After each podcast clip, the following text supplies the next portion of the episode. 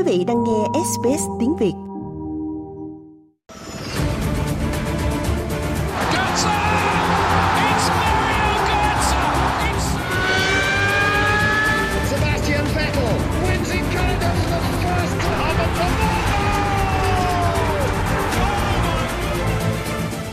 Tạp chí thể thao của SBS tiếng Việt cùng Xuân Ngọc và Việt Hoàng xin kính chào quý thính giả. Và tối ngày hôm nay chúng tôi sẽ cùng quý vị, có lẽ là chúng ta sẽ bóc tách rất nhiều vấn đề của đội tuyển Việt Nam tại Asian Cup vừa qua. Bên cạnh đó là những bình luận không phải chỉ trong giới cổ động viên đâu mà ngay cả những người gọi là chuyên gia hàng đầu trong lĩnh vực thể thao và cụ thể ở đây là bóng đá.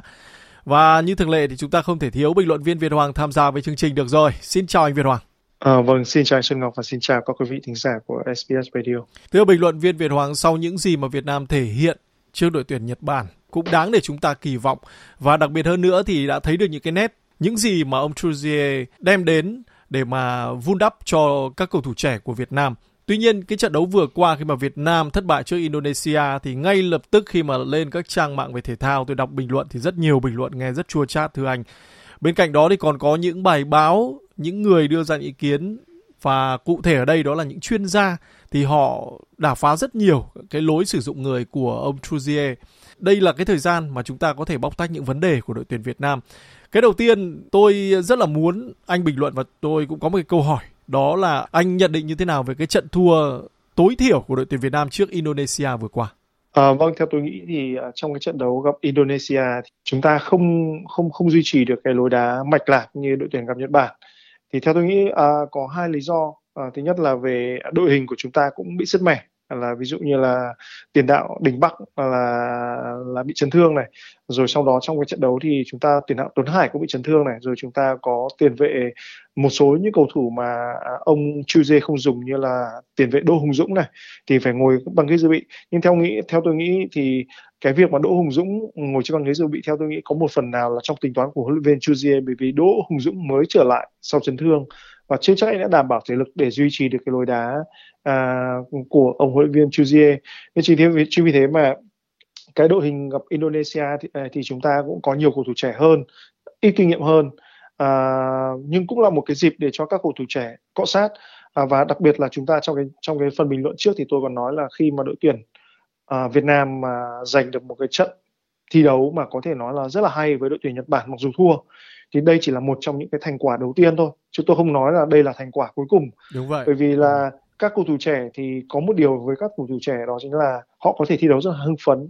thế nhưng mà họ có thể có những trận đấu lại à, không tốt bởi vì à, cái điều quan với cầu thủ trẻ đây là họ chưa có giữ được cái sự à, độ chín và duy trì được cái phong độ. Nên chính vì thế mà trong trận đấu gặp Indonesia thì tôi tôi nghĩ là các cầu thủ chưa đạt được ừ, vì lý do này hay vì lý do khác à, chưa đạt được cái à, cái gọi là à, điểm rơi về phong độ và tinh thần như là trong với trận đấu với cam Nhật Bản. Vì lý do nhân sự cũng như là vì à, những cầu thủ trẻ à, không được nhiều cầu thủ chưa được đá nhiều à, thế nhưng mà cái trận thua này là trận thua rất là xích sao và bằng một quả phát đền và thêm vào đó nữa là chúng ta phải hiểu rằng là đội Indonesia là một đội tuyển à, không còn phải là đội tuyển như cách đây 5 năm nữa mà đội tuyển Indonesia có rất là nhiều các cầu thủ nhập tịch đến từ Hà Lan à, rồi đến từ à, Tây Ban Nha nên họ cũng là một đội, đội đội đội bóng khá là đáng gờm và họ đã tiến bộ rất nhiều trong 5 năm trở lại đây. À, thế nhưng mà theo tôi nghĩ là khi mà nhìn vào các cái bình luận của trên các cái mạng xã hội và đặc biệt là các cái gọi là uh, cựu danh thủ rồi là chuyên gia thì tôi thấy là ờ, thay vì nhìn vào những điểm tích cực thì chúng ta lại nhìn vào các ừ, mọi người thì lại nhìn vào điểm tiêu cực. Đó là thành tích và và bản thân bản thân là tôi chỉ lấy trích dẫn của một cái uh, chuyên gia đó là cựu cầu thủ là Vũ Mạnh Hải. À, thì ông Vũ Mạnh Hải có trả lời phỏng vấn và đưa ra những cái lời nhận xét theo tôi nghĩ là rất là tiêu cực. Và à, và điều đáng nói ở đây là à, trong những cái lời nhận xét của Vũ Mạnh Hải thì chúng tôi thấy rằng là nó nó rất là giống đại đa số những người à, những, những, những những fan hâm mộ của bóng đá Việt Nam khi mà họ chỉ nhìn vào những thành quả trước mắt và đặc biệt là họ và bản thân cái từ mà ông Vũ Mạnh Hải dùng trong cái cuộc trả lời phỏng vấn đó là đội tuyển Việt Nam và đội tuyển uh, Indonesia thi đấu trong 5 năm trở lại đây có những mối thâm thù thì tôi thấy là dùng cái từ ừ. từ ngữ nó quá là khắc nghiệt và ừ. thậm chí nó thể hiện được một phi cái thể thao um, gọi là cái việc một cái nhìn nhận rất là phi thể thao ừ. và nếu như chúng ta lấy Indonesia làm thước đo để cho sự phát triển và nếu như thắng Indonesia là cái thành quả cuối cùng thì theo tôi nghĩ chúng ta không cần phải thuê huấn luyện viên Philippe Chuzier làm gì bởi chúng ta phải nhớ rằng là huấn luyện viên Philippe Chuzier khi mà nắm quyền đội tuyển Nhật Bản thì ông mất 2 năm sau đó mới đưa Nhật Bản trở thành đội bóng lần đầu tiên vô địch cái giải uh, Asian Cup. Nên chính vì thế mà nếu mà ông Chuzier muốn xây dựng lại thì ông sẽ phải xây dựng từ móng chứ không bao giờ xây dựng từ nóc. Và thêm một điều nữa là theo tôi nghĩ huấn luyện viên Chuzier và và và và liên đoàn bóng đá Việt Nam có một cái mục tiêu rất là rõ ràng là trong những cái giải đấu ở châu lục uh, trở lại đây thì là sẽ dùng cái đội tuyển trẻ này và xác định là Việt Nam sẽ không thể vô địch được và thậm chí là Việt Nam cũng sẽ chỉ dừng lại được ở vòng uh, loại trực tiếp đầu tiên hoặc vòng tứ kết thôi chúng ta không thể cạnh tranh được với những điểm bóng đá lớn thì nên là chọn cơ hội này để cho các cầu thủ, thủ trẻ được học hỏi uh, được tích lũy kinh nghiệm uh, và chúng ta sẽ có một đội hình uh, tốt hơn uh, trong vài năm tới. Cũng có một cái bình chút nữa thì chúng ta sẽ bình luận thêm về những cái mà ông Vũ Mạnh Hải đưa ra. Thế nhưng mà có một cái mà ông Vũ Mạnh Hải nói uh, trong cái bài uh, trả lời phỏng vấn thì tôi có nói rằng ông Vũ Mạnh Hải nói rằng là trong 5 năm trở lại đây thì chúng ta toàn bắt nạt Indonesia khi Indonesia chỉ có hòa hoặc thua đội tuyển chúng ta thôi thế chính vì thế mà à, Indonesia thua tâm phục khẩu phục và như ông như tôi đã nói trước là ông Hải có dùng đến từ thâm thù giữa hai đội tuyển.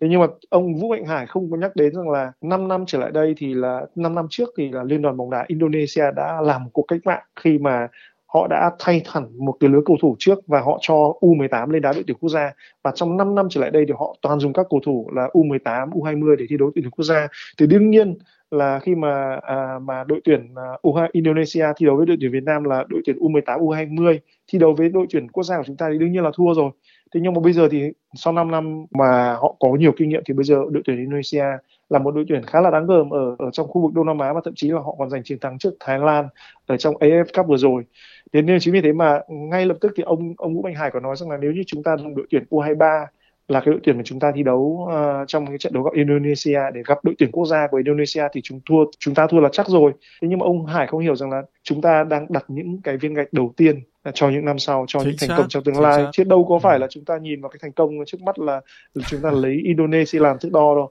Vâng, nhìn tới những ta... cái con số và những bình luận đấy thì tôi có thể thấy được rằng là chúng ta đang đi theo cái chu kỳ thay đổi thế hệ cầu thủ của Việt Nam. Bên cạnh đó là chúng ta đang làm những cái gì mà chính Indonesia bây giờ họ đang đi trước chúng ta rồi. Cho nên cái thất bại cũng chẳng có gì phải đáng để mà chúng ta phải quá băn khoăn. Trong khi mục tiêu phía trước đó chính là đi xa hơn World Cup. Tất nhiên đó có thể là một giấc mơ quá xa vời hoặc một giấc mơ cần rất rất nhiều những nỗ lực kỳ vọng của nhiều người và sự đầu tư nữa.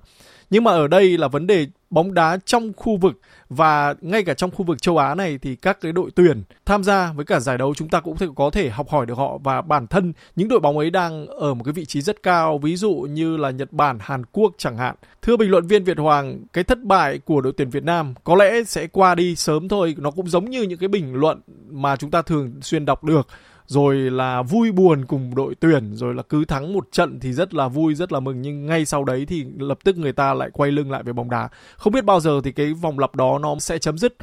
Nhưng mà để đi xa hơn thì chắc là phải cần một cái liên đoàn bóng đá tốt hơn. Bên cạnh đó thì cần một sự tin tưởng vào ông Truzier. Anh nghĩ sao về bình luận này? Tôi hoàn toàn à, đồng ý với ý kiến của anh Ngọc là chúng ta phải uh, các um, những người làm bóng đá ở Việt Nam cần phải tin tưởng hơn vào huấn luyện Chuzier và hãy cho huấn luyện viên Chuzier thời gian bởi vì chúng ta hợp ký hợp đồng với ông Chuzier là 3 năm chứ không phải là ký hợp đồng có một năm. Nên mà nếu mà đòi một năm mà chúng ta nhìn thấy thành quả mà lại còn chúng là xây dựng ngay cả bản thân là chúng ta hiểu rằng ở cấp câu lạc bộ đội tuyển chúng ta thì ở cấp câu cấp, cấp câu lạc bộ ở nước ta thì rất nhiều các cầu thủ 20 U23 không được thi đấu. Ông huấn luyện viên Chuzier biết rõ điều đó và biết rằng là họ, ông không thể uh, ép các câu lạc bộ sử dụng các cầu thủ trẻ thế nhưng mà chính vì thế mà ông Chuzier đây là những cái cơ hội tốt nhất để cho uh, cái giải đấu quốc tế như thế này là cơ hội tốt nhất khi mà thực sự là một giải đấu cạnh tranh hơn là những trận đấu giao hữu là cơ hội tốt nhất để cho các cầu thủ tinh lũy kinh nghiệm đặc biệt là các cầu thủ trẻ. Chúng ta biết rằng ở những giải đấu trước thì những người mắc sai lầm là Việt Anh ví dụ như là Bùi Hoàng Việt Anh hoặc những trung vệ khác như là ông uh, à, như là Tấn Tài. Thế nhưng đến giải đấu này thì Bùi Hoàng Việt Anh thi đấu rất là hay thế bây giờ đến lượt thanh bình mắc mắc lỗi. Và trong cái trận đấu gặp Indonesia thì cái trận thua đấy thực ra là nếu như trận đấu đấy là trận đấu hòa thì có lẽ không ai sẽ nói gì ông Chuzier cả. Mà chúng ta chỉ thua bằng một bàn thua từ cái chấm phạt đền à, do một cái lỗi cá nhân rất là à, nhỏ của một cầu thủ thôi. Thì nhưng mà tất cả chỉ bằng một cái lỗi cá nhân và một bàn penalty đấy thì chúng ta quay trở lại để à, để để đòi sa thải huấn luyện viên ừ. Chuzier theo tôi nghĩ như anh nói là chúng ta cần một liên đoàn bóng đá mạnh mẽ hơn ở chỗ rằng là ví dụ như là các như tôi đã nói có một ý kiến đề xuất là ở trong cái giải đấu V-League thì chúng ta nên yêu cầu là mỗi đội bóng phải đăng ký ít nhất là một đến hai cầu thủ U23 yeah. uh, ở đội tuổi U23 là người Việt Nam uh-huh. ở trong ừ. đội hình chính thức hoặc là ít nhất là ví dụ như là trong à, các cầu thủ U23 sẽ phải có số phút thi đấu nhất định uh, trong một trận đấu thì đây là cái cơ hội rất là tốt để chúng ta thay đổi um, thay đổi uh, bóng đá chúng ta. Vì chúng ta biết rằng là ngoài việc là chúng ta yêu cầu là là ừ, số ừ, giới hạn số cầu thủ nước ngoài đúng không? Thế nhưng mà chúng ta tại sao không lại là tăng cái số đăng ký các cầu thủ trẻ đi ừ. để chúng ta uh, làm điều này với cả để xây dựng nền bóng đá trong tương lai đúng không? Thì khi mà tất cả các ví dụ như là các cầu thủ U23 ví dụ như chúng ta yêu cầu là mỗi một trận đấu mỗi câu lạc bộ ở giải V-League và giải hạng nhất phải có ít nhất là hai cầu thủ dưới độ tuổi U23 thì đây là một điều rất là tốt để cho các cầu thủ có cơ hội thi đấu và à, và có thể sau một vài năm chúng ta mới thấy được thành quả. Thì liên đoàn bóng đá nên hỗ trợ huấn luyện viên Chuze ở điều đó à, và và điều quan trọng nhất theo tôi nghĩ là à, chúng ta hãy quên đi những cái gì đã xảy ra trong quá khứ là chúng ta giành chiến thắng trước Indonesia hay giành chiến thắng trước Thái Lan. Mà chúng ta hãy vươn tầm xa hơn là chúng ta muốn xây dựng một nền bóng đá để ngang tầm với châu lục. Uh-huh. chúng ta không có uh, cơ sở vật chất cũng như là không có chưa được có sự đầu tư thích đáng thì chúng ta hãy uh, đầu tư cho thế hệ trẻ. Và kinh nghiệm là kiểu các bản thân ông uh, Vũ Mạnh Hải có nói rằng là kinh nghiệm là điều các cầu thủ thiếu nhất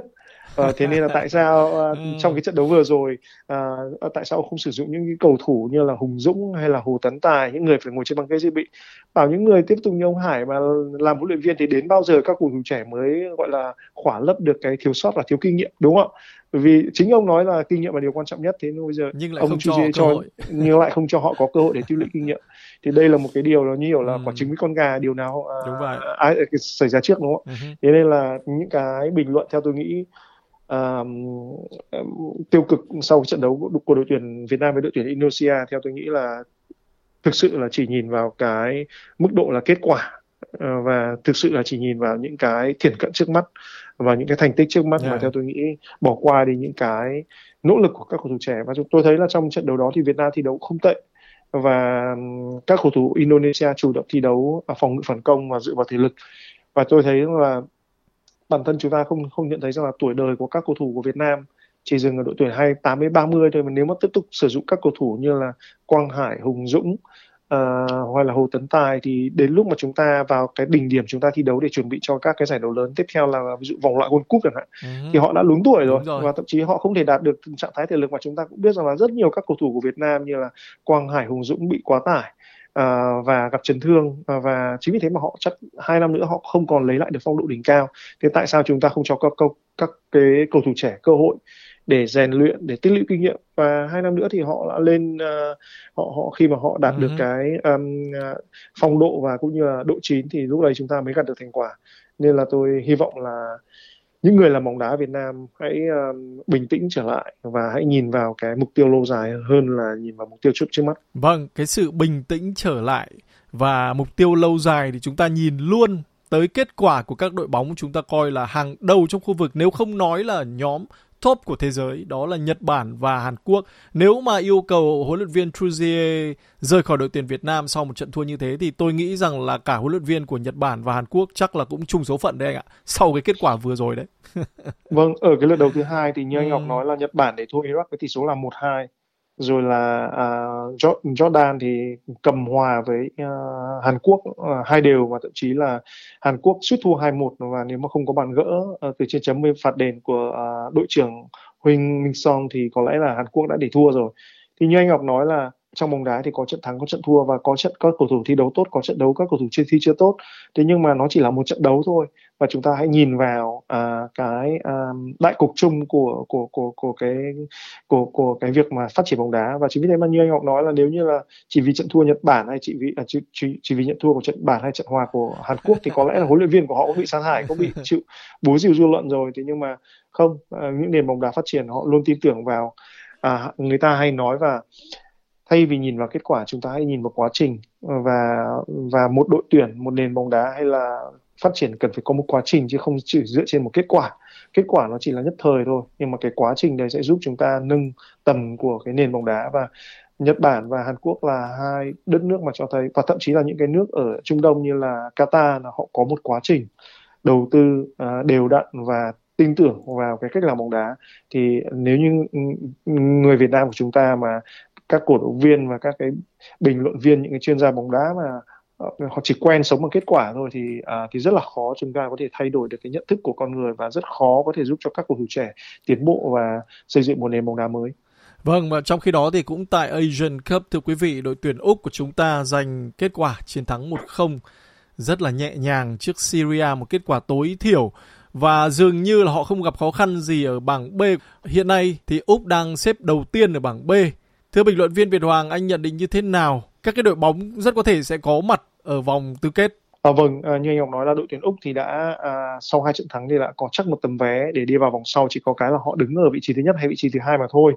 thì tới giờ thì uh, như tôi với anh Ngọc đã bàn cách đây khoảng hai tuần thì những đội bóng mà chúng ta nhận định thì à, đều đã gần như là có một cái suất thi đấu uh, ở trong vòng sau. Ở bảng A thì chúng ta có Qatar đã đi vào vòng sau này uh, ở bảng B thì chúng ta có Australia và đội bóng thứ hai dễ theo chân Australia có lẽ là Uzbekistan. Ở bảng C thì chúng ta có Iran và các tiểu vương quốc Ả Rập thống nhất là hai đội bóng mà tôi đã nói là có khả năng cao nhất đi vào vòng sau ở bảng D à, thì hai đội bóng mà à, um, sẽ đi vào vòng sau và có cơ hội lớn nhất là Iraq và Nhật Bản. À, và Việt Nam thì nếu mà có chiến thắng trận cuối trước Iraq thì cũng à, cũng sẽ lên đường về nước. Nhưng theo tôi nghĩ đây không phải là điều quan trọng nhất mà trong cái trận đấu gặp Iraq thì theo tôi nghĩ huấn luyện viên Chuze sẽ tiếp tục cho nhiều cầu thủ trẻ mà chưa được thi đấu Đúng thi rồi. đấu với Iraq để chúng ta tích lũy kinh nghiệm.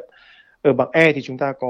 uh, uh, Jordan và uh, Hàn Quốc là hai đội bóng mà à, có cơ hội lớn để đi vào vòng sau và đây cũng là hai đội bóng mạnh nhất à, và ở bảng F thì là chúng ta có Ả Rập Xê Út, Ả Rập Xê Út và Thái Lan là hai đội bóng có cơ hội à. lớn để đi vào vòng sau. Chúng ta sẽ tiếp tục theo dõi Asian Cup. Quý thính giả đang nghe tạp chí thể thao cùng Xuân Ngọc và Việt Hoàng có lẽ sẽ đến với Australian Open. Tới lúc này thì chúng ta có được những con số và những cây vợt nào đã vào được vòng tiếp theo đáng xem ạ? À, vâng, tới điểm này ở nội dung nam thì chúng ta đã xác định được hai cặp tứ kết là Djokovic gặp Taylor Fritz và Jannik Sinner gặp Rublev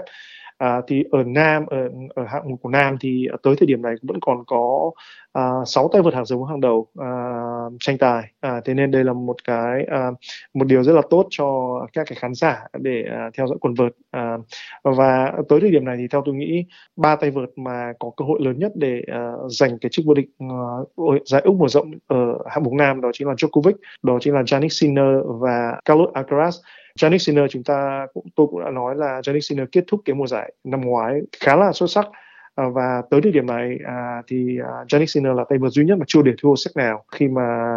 để để đến với vào vòng tứ kết cả. Thế nên chính vì thế mà Janik Sinner có phong độ rất là tốt. Thế nhưng mà hai tay vợt là Djokovic và Alcaraz thì có nhiều hơn kinh nghiệm bởi vì họ đã đã từng à, giành à, các cái giải vô địch à, các cái chức danh hiệu Grand, Grand Slam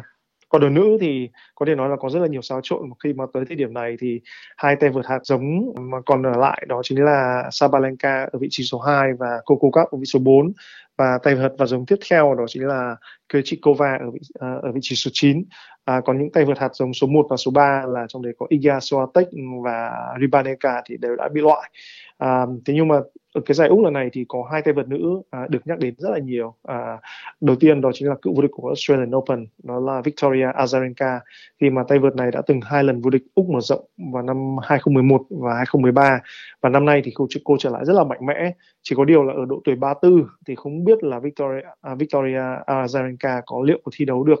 à, với phong độ rất là cao ở những vòng à, tiếp theo là tứ kết bán kết hay chung kết hay không. À, thì nhưng một tay vật nữ khác nữa mà để lại rất là nhiều ấn tượng đó là tay vật trẻ 16 tuổi người Nga là Mira Andreeva. Thì tay vợt này à, dừng chân ở vòng 4 thế nhưng mà những cái trận đấu trước thì cô có thể nói là có những cái trận đấu rất là à, hay à, thể, thể hiện được tiềm năng của mình và độ chín. Điều quan trọng là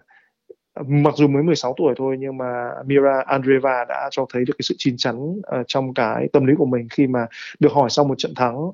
thì cô có nói là uh, rất nhiều các tay vợt trẻ uh, nhìn vào cô để lấy cô làm cái tấm gương để uh, để để để um, vực dậy tinh thần. Uh, thì liệu cô có lời khuyên gì cho uh, cho các cái tay vợt trẻ uh, mà đang thi đấu ở giải junior? Thì Mira Andreeva có nói rằng là à, tôi không phải là ngôi sao và tôi cũng chưa thành công. Ừ. à, thế nên là tôi không nghĩ là tôi là đủ à, tiêu chuẩn để đưa ra các lời khuyên cho các tay vợt trẻ. Và bản thân tôi cũng là một tay vợt trẻ. Thì đây có thể nói là cô rất là khiêm tốn. À, và cuối cùng thì cũng nói rằng là nếu như tôi có thể đưa ra lời khuyên thì lời khuyên duy nhất mà tôi à, có thể à, có, có thể đưa ra đó chính là làm việc thật chăm chỉ. Yeah. và nếu như không phải năm nay không phải năm sau thì có thể là năm sau nữa bạn sẽ ở đây ở một giải Open ở một giải Grand Slam à, và hãy làm việc chăm chỉ. Và nếu như thất bại thì quay trở lại tiếp tục làm việc và nhìn vào những gì mình đã làm tốt hơn hoặc là những gì mình làm sai à, để tiếp tục khắc phục thì theo tôi thấy rằng là Mira Andreeva mới có 16 tuổi thôi mà đã có những cái câu trả lời rất là trưởng thành ừ. và chúng ta hy vọng rằng Mira Andreeva à, trong tương lai sẽ là một trong những à, à, tên tuổi ở trong làng quần vật nữ thế giới à, trong vài năm nữa. Vâng, rất tuyệt vời. Tới đây thì tạp chí thể thao xin được khép lại. Cảm ơn bình luận viên Việt Hoàng rất nhiều. À, vâng, xin chào Xuân Ngọc và xin chào các quý vị thính giả của SBS Radio.